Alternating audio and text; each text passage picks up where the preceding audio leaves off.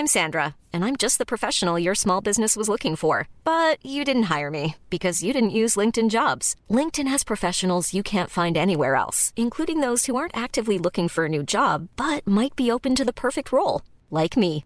In a given month, over 70% of LinkedIn users don't visit other leading job sites. So if you're not looking on LinkedIn, you'll miss out on great candidates like Sandra. Start hiring professionals like a professional. Post your free job on linkedin.com/people today.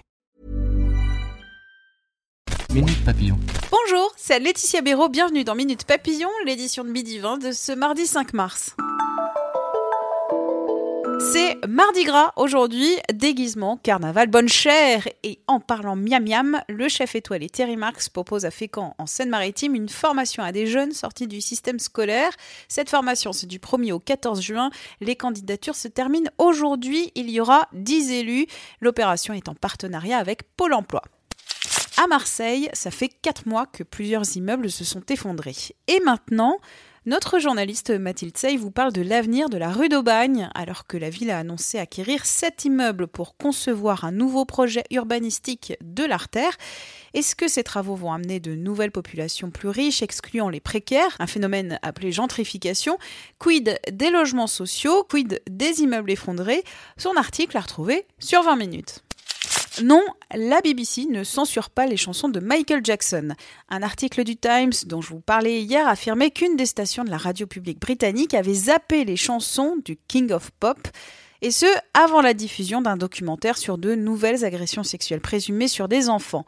Démenti de la BBC sur ce boycott, le documentaire Living Neverland sera diffusé sur M6 le 21 mars. Jean-Marie Bigard dit avoir été jeté comme une merde d'un festival après sa blague sur le viol sur C8. Je rembobine. L'humoriste avait été approché par le groupe Nice Matin pour une tournée estivale dans les Alpes-Maritimes et le Var. Dans une vidéo diffusée hier soir sur les réseaux sociaux, il dit avoir été évincé. Il crie à la censure pour cette blague qui aurait choqué 3 abrutis, dit-il.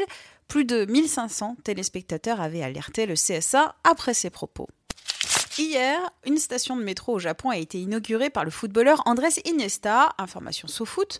Bon, ok, mais ce n'est pas n'importe quelle station, elle est aux couleurs du manga Olive et Tom qui, au Japon, s'appelle Captain Tsubasa. Minute Papillon, rendez-vous tout à l'heure, 18h20, pour de nouvelles infos.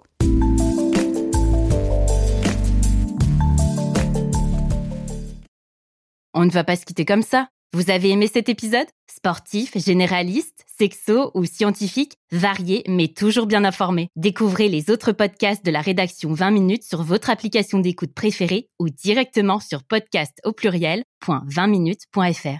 Et merci de nous avoir écoutés.